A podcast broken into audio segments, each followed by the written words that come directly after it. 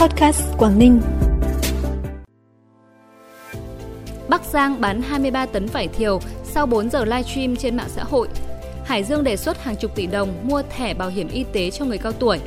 Cảnh báo thủ đoạn lừa đảo giao hàng qua xe khách tại Lạng Sơn là những thông tin đáng chú ý sẽ có trong bản tin podcast sáng nay, thứ năm ngày 29 tháng 6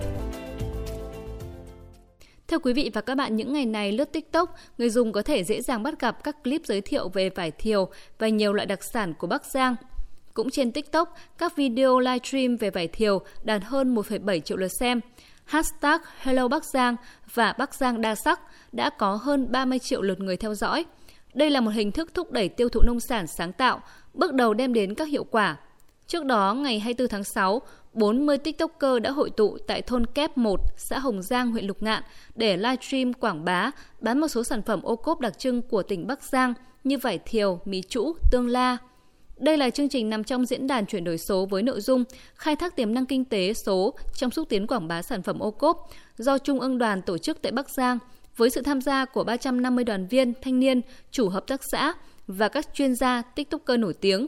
Qua thống kê trong 4 giờ livestream buổi sáng tại xã Hồng Giang, các TikToker đã thực hiện 26 phiên livestream với gần 1,7 triệu lượt xem, qua đó bán được 5.182 đơn hàng với tổng doanh thu 1,2 tỷ đồng, giúp nông dân lục ngạn tiêu thụ khoảng 23 tấn vải thiều.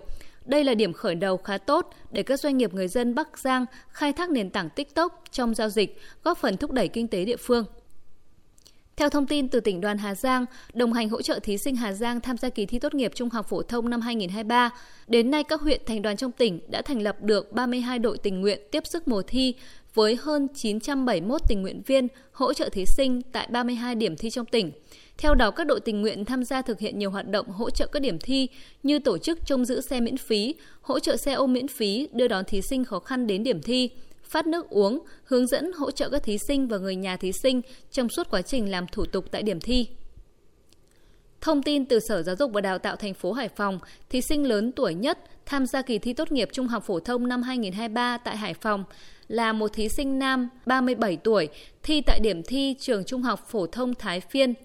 Ngoài các môn bắt buộc, thí sinh này lựa chọn tổ hợp khoa học xã hội để tham dự kỳ thi. Năm nay, kỳ thi tốt nghiệp trung học phổ thông 2023 tại Hải Phòng có 19 thí sinh được miễn thi các môn thi, trong đó 11 học sinh thuộc diện khuyết tật nặng, khuyết tật đặc biệt nặng và 8 học sinh tham gia đội tuyển Olympic quốc gia, khoa học kỹ thuật quốc gia tham dự quốc tế.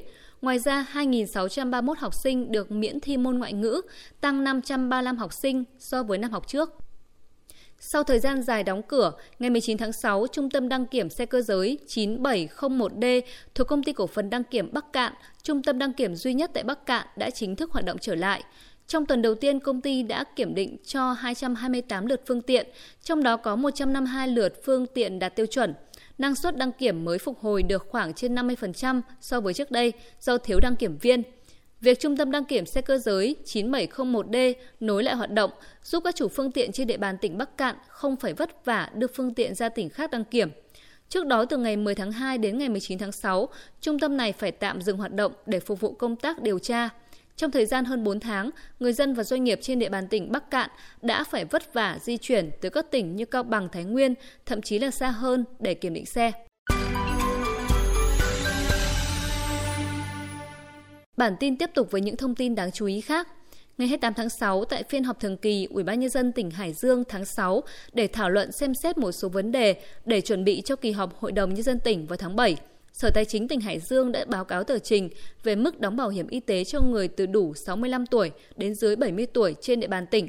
Theo đó, khi ban hành chính sách hỗ trợ, số người tối đa từ đủ 65 tuổi đến dưới 70 tuổi được ngân sách địa phương hỗ trợ mua thẻ bảo hiểm y tế là gần 51.000 người. Dự kiến mức kinh phí tối đa hàng năm hỗ trợ từ ngân sách tỉnh mua thẻ bảo hiểm y tế là gần 35 tỷ đồng.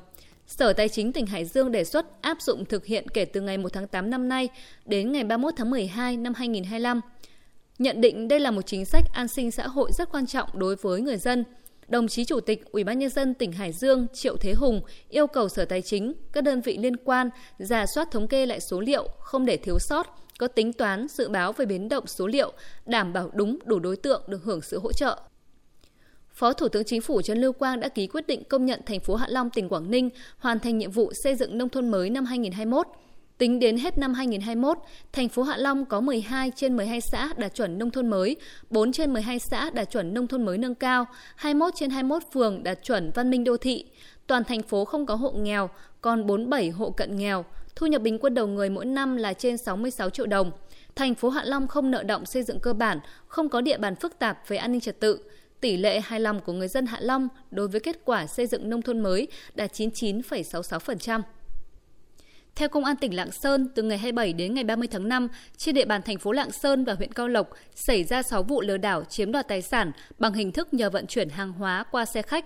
Nhóm lừa đảo có từ hai đối tượng trở lên, giả danh cán bộ cảnh sát giao thông, sử dụng sim giác, gọi điện thoại đến các nhà xe khách tuyến Lạng Sơn đi lên tỉnh, liên huyện và xe taxi, nói cần gửi gói hàng tới địa phương mà nhà xe đi đến.